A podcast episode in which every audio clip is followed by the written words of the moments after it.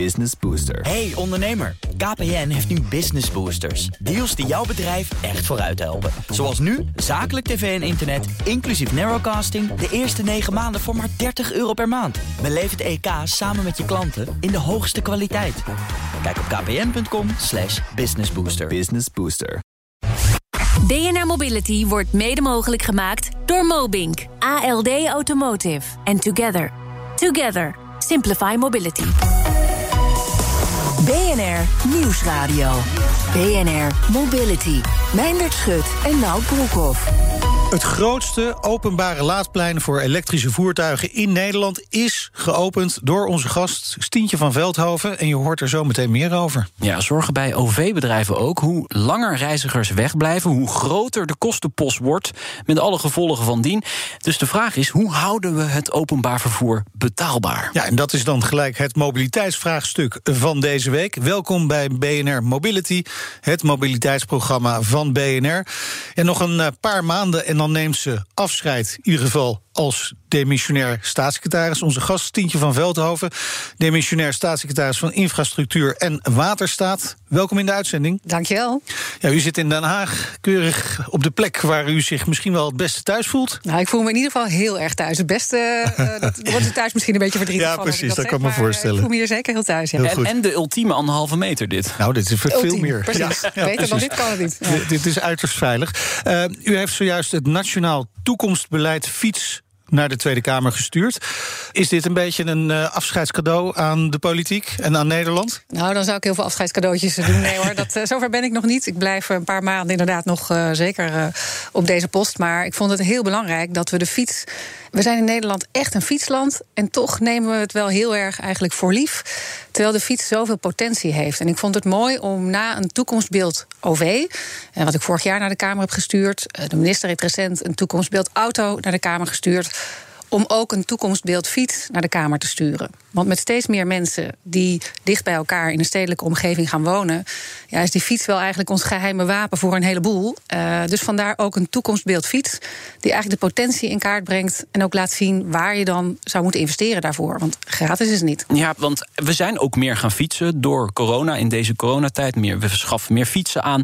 Dus het is ook echt wel nodig, kan ik me zo voorstellen. Ja, en ook zelfs eh, zonder corona was het, eh, was het hard nodig. We zien inderdaad dat Nederland steeds meer fietst, ook verder fietst. Eh, de groei van de elektrische fietsen maakt eigenlijk een afstand tot zo'n 15 kilometer op dagelijkse basis heel goed mogelijk. Dus je ziet eigenlijk dat eh, ook met de toegenomen filedruk, waar we natuurlijk voor corona mee te maken hadden, eigenlijk allerlei eh, fietsambassadeurs ook zeiden: ja, als je kunt fietsen, pak dan de fiets. Goed voor je eigen gezondheid. Goed in het tegengaan van de drukte. Goed voor de luchtkwaliteit van ons allemaal. Goed voor het klimaat. Nou ja, en het neemt veel minder ruimte in. Dus ook goed voor de drukte eh, overal in de stad. Dus alles bij elkaar. Genoeg redenen om voor de Ja. fiets te kiezen. En dus ook genoeg redenen om ook in de volgende kabinetsperiode in de fiets te investeren. Ja, want alles wat u net zegt, dat weten we natuurlijk eigenlijk al lang. Daar heb ik geen nationaal toekomstbeeld fiets voor nodig. En heel veel mensen niet. Wat staat er in dat toekomstbeeld? Nou, we hebben eigenlijk in kaart gebracht, eh, als je die potentie van de fiets wilt benutten, waar moet je dan investeren en waar moet je dan in investeren? Dat is aan de ene kant een verantwoordelijkheid van gemeenten en provincies. Maar ook als Rijk hebben we bijvoorbeeld eh, de afgelopen jaren bijgedragen met het investeren in fietsparkeerplekken bij stations omdat de combinatie van fiets en openbaar vervoer heel populair is in Nederland. eh, de groei daar ook eh, groot is. Eh, en dan moet je die fiets wel prettig en snel ergens kwijt kunnen. Dus dat soort combinaties zijn erg belangrijk. Dus investeren in fietssnelwegen, investeren in fietsparkeerplaatsen bij stations of andere openbaar vervoerhubs. In, in, eh, in sommige regio's gaat het om de combinatie van bussen en fietsen. Al dat soort investeringen zijn hard nodig. Als we die groei van de fiets willen bijhouden en ook het veilig willen houden op, verkeers, eh, op verkeersveiligheidsgebied, op het fietspad, dan hebben we een hoop te doen met elkaar. Maar dat is nog niet tot in detail uitgewerkt, merk ik aan, aan uw antwoord. Nee, dat klopt. We, dit is een inventarisatie. Eh. We wilden, net als bij het openbaar vervoer, hebben we gezegd: we doen eerst eigenlijk een soort schets van dat toekomstbeeld openbaar vervoer. Dat brengt op hoofdlijnen eigenlijk in kaart waar zou het naartoe moeten gaan. Dat vraagt natuurlijk nog verdere uitwerking en detaillering en ook keuzes maken. Je kunt nooit alles tegelijk. Dus wat moet er dan als eerste gebeuren? Nou, dat gaat komende maanden allemaal nog eh, plaatsvinden. En dan zou er in het najaar zou deze schets dus moeten zijn uitgewerkt naar, een, naar het definitieve toekomstbeeld fiets. Ja, want ik kan me voorstellen dat daar heel veel overleg voor nodig is. Omdat juist bij uitstek, denk ik, bij de fiets zijn er heel veel gebieden waar de Rijksoverheid gewoon niet over gaat. Ja, dat klopt. Het is in hele belangrijke mate natuurlijk een verantwoordelijkheid die gemeenten en provincies ook nemen. Laat me dat ook uh, in deze zeggen. Hm. Ik heb met uh, de 100 miljoen die ik bij dit regeerakkoord specifiek kreeg voor de fiets en bij het klimaatakkoord is daar nog een keer 75 miljoen bijgekomen. Daar hebben gemeenten en provincies echt hun verantwoordelijkheid genomen. En samen hebben we de afgelopen jaren ongeveer een half miljard geïnvesteerd in fietsinfrastructuur. Dus dat is echt iets waarvoor heel veel partijen nodig zijn. En gemeente en provincie, nou, ik denk wel de grootste rol spelen. Eigenlijk. Ja, en, en welke investeringen zit u dan nu te denken? Hoeveel geld moet er beschikbaar worden gemaakt in een volgende kabinetsperiode? Nou, als je de schets van het uh, toekomstbeeld uh, bekijkt, dan kunnen de plaatjes richting 27, 30, 40 behoorlijk oplopen. maar wat er ook in staat, is dat de inventarisatie laat zien dat je ongeveer een miljard nodig zou hebben tot 2027 voor de, de, wat dan zijn de missing links eigenlijk in dat fietssnelweg aanpak. Dus waar je met een elektrische fiets of een pedelec uh, snel toch grotere afstanden dagelijks uh, kunt fietsen. En daarnaast fietsparkeerplekken bij stations en op OV-hubs. Daar zien we toch dat er uh, de gemeenten en provincies hebben dan gerekend tot 2027. Voor hun een, een logische periode. Ja. met het oog op verkiezingen. Dat dan ongeveer een miljard nodig zou zijn. Maar nogmaals, dat is de schets. Ja. Uitwerking is nog nodig. Ja, nou noemde de Fietsersbond onlangs bij ons in dit programma ook 1 miljard. Dat is vast geen toeval. Nou, dan hebben ze waarschijnlijk gewoon gebruik gemaakt van dezelfde data. En dan zie je toch ook dat, uh, dat, uh, ja, dat elkaar ondersteunt. Uh, we kunnen heel veel bereiken met de fiets. Maar dan moeten we er ook in willen investeren. De fiets heeft heel veel oplossend vermogen. Ja, en als je dezelfde hoeveelheid mensen op de weg of in de trein kwijt wil, dan ben je ook meer geld kwijt. Dus het is ook nog eens relatief een goedkope oplossing. Maar dat maakt hem nog niet gratis. Dus erg belangrijk dat we ook met elkaar het plaatje helder hebben. Waar zou je dan moeten investeren in die fiets? En daar biedt deze schets eigenlijk de eerste aanzet voor. Ik hoop dat een nieuw kabinet daar ook zijn voordeel mee gaat doen. Er is ook wel wat kritiek hè, op het fietsbeleid. En dan echt wel in het bijzonder op die vorig jaar vernieuwde regeling voor de uh, leasefiets van de zaak. Uh, wij hebben Fietsersbond-directeur Esther van Garderen uh, gesproken. En zij zei dit in een van onze shows. Ja, het is een waardeloze regeling. Ja. Ik heb er echt geen andere woorden voor. Ja. Het is ingewikkeld, het is duur. Je moet weer je, uh, je reiskostenregeling ervoor inleveren. Ik, ik ging me er vanochtend in verdiepen. Ik weet nog niet eens precies hoe het zit, maar dat het een gedoe is en dat het duur is, dat ja. is me duidelijk. En, zo, en, en de, de Fietsersbond is trouwens niet de enige partij die dit zegt. Uh, bent u bekend met, met deze kritiek? Ja, deze, deze kritiek is inderdaad uh, bekend. Het is ook niet een oplossing voor iedereen. Hè, maar als je bijvoorbeeld een mooie speedpedelec wil voor de langere afstand maar geen 2000 euro hebt liggen, dan rij je voor een tientje in de maand zo'n fiets privé. Net zo goed als dat bij een leaseauto al kon. En daar krijg je dan ook geen kilometervergoeding. Hè. Dus het is niet een uh, optie voor iedereen. Maar je kunt nu wel naast je leaseauto ook een leasefiets krijgen. Dat kon eerst niet. En dat wilden we mogelijk maken. Maar het is dus niet, uh, het is niet voor iedereen een goede oplossing. Dus kijk inderdaad goed naar de voorwaarden. Maar heb je een leaseauto en zeg je: Ik vind het eigenlijk best wel heel lekker om ook één, twee dagen in de week op de fiets te gaan. En ik kan met mijn werkgever daarvoor zo'n afspraak maken. Dan hoef je in ieder geval niet zelf je privékilometers bij te houden. Want dat moest eerst. En dat maakte het echt heel ja. onaantrekkelijk om dat te doen. Of je moest je hele leaseauto ervoor inleveren. Nou, dat wilden mensen vaak ook niet. Dus deze regeling is een extra optie voor mensen die een leaseauto hebben, maar die daarnaast graag gebruik zouden willen maken van een leasefiets. Uh, en dan maakt het wat makkelijker om op een uh, mooie dag, of gewoon omdat je graag ook in beweging wilt blijven, ook af en toe de leasefiets te pakken. Nee, het klinkt niet alsof u uh, van plan bent om, om die, om, die, regeling aan te passen. Nou, dit is een regeling die voor een bepaalde groep interessant is. Hij is niet voor iedereen interessant, dat is inderdaad ook bekend. Maar voor deze groep is die nuttig. en dat er daarnaast ook gewoon 19 cent per kilometer voor de fiets kan worden uitbetaald, dat weten heel veel werknemers nog niet. Uh, veel werkgevers doen het ook nog niet. Dus daar is ook zeker nog een hele verbeterslag te maken. En ik denk dat zeker uh, mevrouw van Garderen ook met die regeling heel blij kan zijn. En daar laten we daar dan vooral meer gebruik van maken. Ja, ik dacht wel, als zelfs de Fietsersbond zegt dat een regeling niet goed is of niet klopt, een waardeloze regeling, zegt ze zelf, dan zou ik toch nog eens gaan nadenken of het wel goed gaat of niet. Nou, we gaan in ieder geval nog eens een keer in gesprek met mevrouw van okay, Garderen nou, hierover. Want uh, we kunnen zo'n zo conflict met de Fietsersbond, dat kunnen we natuurlijk niet nee. Dus, dat wil ik net zeggen. Precies. Tot zover even de fiets. u opende vandaag twee nieuwe laadpleinen voor elektrische voertuigen in Zeist en Haarlemmermeer. niet fysiek heeft u dat gedaan ook, maar keurig digitaal op afstand? Ja, inderdaad. Met een virtuele rode knop. zelfs daarmee blijkt je toch de stroom toevoer op een laadplein te kunnen realiseren. Dus Wat goed. ook dat lukt. Ja, ja. Een van de initiatiefnemers van de laadpleinen is het Nationaal Kennisplatform Laadinfrastructuur. laten we even luisteren naar directeur Roland Verweda. De laadpleinen die we nu gaan openen deze dag zijn onderdeel van de proeftuin Slimme Laadpleinen, waarin we allerlei nieuwe manieren oefenen. Ze zijn slim, ze kunnen energie terugleveren en uh, er zitten additionele innovaties bij. Zo is het laadplein in Zeist bijvoorbeeld heel erg groot, de grootste in zijn soort. Uh, met 40 laadpunten, waardoor uh, iedereen daar kan laden en waardoor we gaan kijken hoe is het gedrag uh, met, voor burgers, maar ook hoe verhoudt zich dat met de normale auto's die daar ook willen parkeren. Het laadplein in Haarlemmermeer kent weer andere innovaties. Zo is er opslag, een hele grote batterij. En die is verwerkt in een bankje. De laadpalen zien er klein en simpel uit, dus we zien dat het straatbeeld veel mooier wordt. Ook hebben ze sensoren uh, bij parkeerplaatsen, zodat ze veel beter kunnen meten of een parkeerplek bezet is of niet. En ook daar gaan we oefenen met het niet afkruisen van al die parkeervakken. Zodat je eerst een paar vakken afkruist voor elektrische rijders, later meer, uh, zodat er genoeg ruimte overblijft voor de niet-EV-rijders.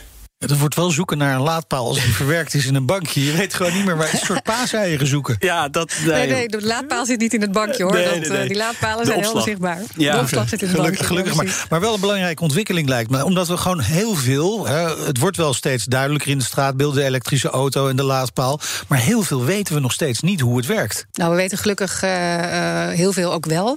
Maar wat, uh, waar denk ik jullie terecht aan refereren is, je weet natuurlijk niet wanneer de zon schijnt of wanneer met, met bepaalde kracht, of hoe hard het waait, of dat allemaal uh, evenveel aanbod eigenlijk van energie is, als dat er op datzelfde moment vraag naar energie is. En dat is natuurlijk een hele grote verandering die we eh, met de overgang naar duurzame energie in ons hele ja, energiesysteem, elektriciteitssysteem moeten maken. En daarom zijn deze slimme laadpleinen zo, uh, zo mooi omdat ze eigenlijk de, nou, die beroemde bankjes, uh, waar dus een grote batterij in zit, daar slaan ze de zon en de wind op op het moment uh, dat het wordt aangeboden. En kunnen ze het ook aan al die auto's op dat laadplein leveren, zelfs als het op die dag toevallig helemaal windstil is. Ja. Nou, dat zijn hele mooie innovaties. Dat is goed voor het hele, energie, hele netwerk, het hele elektriciteitsnetwerk. Maar natuurlijk vooral voor die mensen die op dat moment uh, willen laden. Ja, maar wat ik vooral bedoel is eigenlijk het laadgedrag van de mensen. We weten eigenlijk nog steeds niet of mensen nou de voorkeur hebben om gewoon thuis en op het werk bijvoorbeeld te laden. Daar lijkt het wel op. Maar zo'n laadplein kan daar misschien ook wel duidelijkheid over geven. Ja, zeker. Ja. En ik denk, uh, kijk, mensen willen gewoon laden op het moment dat ze stroom nodig hebben. Uh, en ze willen natuurlijk dat het makkelijk is. Ja. Ik denk dat dat gewoon constanten zijn. Als je, als je naar consumentengedrag kijkt, dan wil je het graag hebben op het moment dat je het wil hebben. Zonder al te veel gedoe. Ja. Uh, en dat geldt ook voor laden. Dus uh, snelheid van laden is van belang. Dus meer snelladers. Die zie je ook overal in Nederland. zie je dat uitbreiden. Je ziet de mogelijkheden voor laden bij een supermarkt. Als je daar toch bent, ja, dan meteen even laden is fijn. Kost het verderop ook geen tijd meer. thuis, als de auto toch op de oprit staat. Maar ja, niet iedereen heeft een oprit. Nee. Dus zo moeten we met al die uh, kansen of al die dingen mogelijk, uh, mogelijkheden rekening houden. Ik was ook heel blij met de afspraak die ik met uh, de parkeergarages heb kunnen maken. Om ook daar extra laadpunten aan te leggen. Zodat ook als je met de auto de stad in moet, nou ja, bij zo'n parkeergarage weet je ook dat je altijd een plek hebt. En dat je daar ook kunt laden. Dus op die manier we kunnen het makkelijker maken met elkaar. Hoewel ik wel een beetje zit te denken aan de veiligheid. Stel dat er iets gebeurt, een elektrische auto zou uh, vlam vatten. Het is moeilijk voor uh, de uh, autoriteiten om die auto dan daar weg te krijgen. Is de, wordt daar ook goed over nagedacht? dus uiteraard wordt er heel goed nagedacht ook over de veiligheid. En er zijn ook allerlei studies geweest die laten zien dat de risico's met een elektrische auto niet groter zijn. Maar ze zijn wel iets anders. En dus is het heel erg van belang dat de, degene die de, de laadpalen plaatsen in de parkeergarage. Er is een bepaalde handreiking van hoe doe je dat, op welke plekken is dat het En dat bijvoorbeeld een brandweer, hè, ook, uh, dat die ook leren hoe ze moeten omgaan met het blussen van een elektrische auto. Ja. We waren als kabinet. Uh, denk twee jaar geleden op werkbezoek bij de brandweer. En toen heb ik dat zelfs al kunnen zien. hoe de brandweer daarmee aan de gang is en hoe ze dus hun mensen daarop ook opleiden. Dat is natuurlijk wel belangrijk. Leuk fikkie stoken. Leuk fikkie stoken hebben we ook mogen doen, ja. Maar ja, En meteen zelf mogen blussen. Hey, maar in 2030. Niet in elektrische auto. Ja, nee, precies. In 2030 moet Nederland 1,7 miljoen laadpunten hebben. Dat zijn er op dit moment nog geen 70.000. Daar moet nog wel even stroom op gegeven zeker, worden. Ja. Zeker, zeker. En daarom hebben we ook natuurlijk een, een, een nationale aanpak laadinfrastructuur. Uh, we, we, hebben, nou ja, dus we hebben allerlei afspraken gemaakt, ook met gemeenten en provincies. Uh, en met allerlei marktpartijen om inderdaad die groei van de laadpalen uh, ja, net zo snel te laten gaan als de groei van het aantal elektrische auto's vanaf 2030. Okay. Hebben we in het klimaatakkoord afgesproken. Is de bedoeling dat er geen nieuwe fossiele auto's bij komen. Want die rijden immers nou, nog zo'n 20 jaar rond. Dus als je in 2050 klaar wil zijn, moet je wel ongeveer 2030 een beetje stoppen met het toevoegen van nieuwe fossiele auto's. Uh, maar dat betekent dus ook dat het aantal laadpalen ook inderdaad de komende jaren flink zal moeten stijgen. Nou, sterker nog, er zouden eigenlijk 200 per dag bij moeten komen. En vanaf 2025 500 per dag. Maar dat zie ik nog niet gebeuren, eerlijk gezegd. Nou, dus, daar is ook nog heel veel innovatie voor nodig. Okay. En daarom zijn en uh, kennis, dus het, het ervaring opdoen met hoe laden mensen, hoe lang laden mensen hoeveel snelheid kun je hebben met laden is natuurlijk ook weer bepalend voor hoeveel mensen van een bepaalde laadpaal gebruik kunnen maken. Dus uh, dit is echt een terrein wat volop in ontwikkeling is. Uh, het is ook heel mooi om te zien dat Nederland ook in Europa daar best wel koploper in is. Uh, niet alleen in het aantal laadpalen, maar ook in de ontwikkeling van kennis. testcentra en dergelijke. We, lopen in Nederland echt wel voorop. En daar mogen we ook trots op zijn. we exporteren ook behoorlijk wat elk jaar aan kennis en technologie op het gebied van laadpalen. Dus het is ook een mooie economische kans voor Nederland. BNR Nieuwsradio. BNR Mobility. Onze gast is Tientje van Veldhoven, demissionair staatssecretaris van Infrastructuur en Waterstaat. Goed, we hebben de fiets gehad, de elektrische auto, OV nog even. Uh, OV-bedrijven bereiden een uh, forse bezuinigingsoperatie voor, waarbij treinen, bussen, tram, metrolijnen op grote schaal minder gaan rijden of zelfs helemaal gaan verdwijnen. In ieder geval, dat schreef NRC afgelopen weekend. Dienstregeling krimpt in dat geval met 40 procent, wordt voorspeld. Bent u daarvan geschrokken van dat bericht? Nou ja, het is vooral een bericht wat niet uh, gebaseerd is op het gesprek uh, wat ik nu met uh, de, de, de OV-partijen voer. Kijk, het kabinet heeft de afgelopen, nou, afgelopen jaar. hebben we er alles aan gedaan op het openbaar vervoer als vitale sector gewoon beschikbaar te houden. En daar hebben we afgelopen jaar en dit jaar zo ongeveer 2,2 miljard voor beschikbaar gemaakt. En dat doen we niet, omdat we dan in het laatste kwartaal van 2021 in één keer zeggen: Nou, haal toch maar he, alle basis onder dat openbaar vervoer uh, uit. Dat doen we natuurlijk niet. Kijk, ik snap dat uh, er is natuurlijk wel een, een transitie nodig. Hè. Nu zeggen we tegen iedereen: werk volledig thuis, zoveel mogelijk. Ja. Straks gaan we natuurlijk toe naar een situatie, hopelijk en hopelijk zo snel mogelijk, dat we ook af en toe weer naar kantoor gaan. Daarna gaan we op een gegeven moment weer naar een nieuw normaal. Hoe dat er precies uitziet, dat weten we allemaal nog niet. Daar zullen plussen en minnen in zitten, waarschijnlijk voor het openbaar vervoer. Maar de structurele trend van het openbaar vervoer is er een van flinke groei. En dat komt door twee dingen. De bevolking in Nederland groeit. En we gaan steeds meer in steden wonen. En die twee dingen samen maken dat dat openbaar vervoer, zo vanaf 2025, ook weer echt een hele flinke groei gaat doormaken. En dat betekent dat we moeten zorgen dat we nu geen maatregelen nemen die pennywise pound foolish zijn. En het snijden in de dienstregeling levert eigenlijk heel weinig geld op. Want de grootste kosten in het openbaar vervoer zitten in je personeel en in je materieel. En het heeft geen zin om die voor twee jaar even te verkopen of buiten de deur te zetten. Dus we moeten met die openbaar vervoerpartijen echt een heel serieus gesprek hebben over hoe gaan we dat OV door die dip heen helpen, door dat dal heen helpen. Als je dat niet zou doen, dan kom je op dit soort dramatische cijfers uit. Maar dat gesprek voeren we wel, daar zitten we nog middenin. Dus uh, laten we alsjeblieft uh, niet uh, net gaan doen alsof we het eind van dit jaar in één keer zulke dramatische cijfers gaan halen. Dat gaan we niet doen. Dus als ik een beetje door de regels heen lees, die steun gaat er wel komen. Nou, we hebben nu al afgesproken. En ik kan me ook voorstellen dat sommige andere sectoren daar misschien wel een beetje jaloers op zijn. Maar voor het OV, het is een vitale sector, dus het is gewoon keihard nodig voor al die mensen naar, die naar hun werk moeten.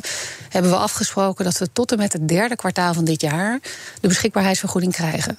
En we zijn ook nog in gesprek over het vierde kwartaal. En we kijken natuurlijk ook hoe zorgen we ervoor dat we niet dat OV echt in, een, eh, in die dip laten vallen. Dus die gesprekken zijn echt nog gaande. Maar er is nu al duidelijkheid over tot en met het derde kwartaal van dit jaar. En nogmaals, daarmee snap ik nog steeds. de OV moet zich lang van tevoren voorbereiden op het mhm. maken van keuzes. Dus ze hebben ook duidelijkheid nodig, langer van tevoren misschien dan bepaalde andere sectoren. Dus dat reële gesprek moeten we echt met elkaar voeren en daar zitten we gewoon nog middenin. Maar wanneer komt die duidelijkheid? Want die OV-bedrijven geven aan dat ze eigenlijk die duidelijkheid al voor de verkiezingen zouden willen. Maar ik kan me voorstellen dat dat lastig wordt. Ja, kijk, dat ze dat willen, dat kan ik ze natuurlijk niet kwalijk nemen. Nee. Uh, hè, en dat geldt voor heel veel ondernemers, denk ik, dat ze heel graag in al die onzekerheid wil je heel graag zo snel mogelijk zekerheid. Dus dat begrijp ik heel erg goed. Maar we zijn echt in een, in een heel goed gesprek met elkaar, constructief gesprek. En we willen allemaal ervoor zorgen dat het OV, die vitale sector, nu beschikbaar blijft, maar ook weer klaar is voor de groei voor daarna.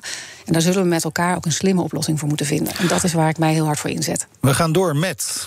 Het mobiliteitsvraagstuk van de week.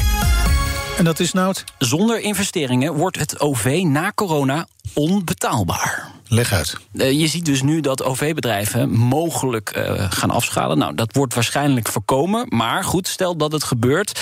Ja, dan uh, gaat misschien wel de reiziger meer betalen. Dus dan worden de kaartjes bijvoorbeeld duurder. Dus we moeten investeren in dat OV om dat te voorkomen. Mevrouw van Veldhoven, eens met de stelling? Ik vind dat hier heel veel als dans in zitten. maar, uh, dus laat me daar niet, uh, niet uh, in al die redeneringen op ingaan... want dan ga ik eigenlijk het, hmm. het, verhaal herhalen van daarnet.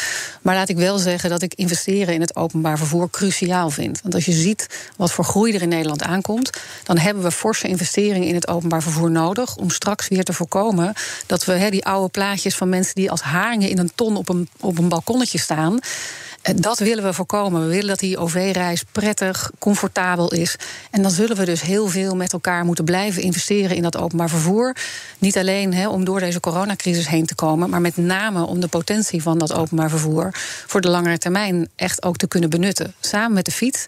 Ik heb dan een, in Zwolle een mooie fietsenstalling uh, geopend uh, vandaag. Ja. Uh, hartstikke belangrijke fietsenstalling met bijna 6000 plekken moet je voorstellen dat al die mensen met de auto zouden komen. 6000 auto's in het centrum van Zwolle.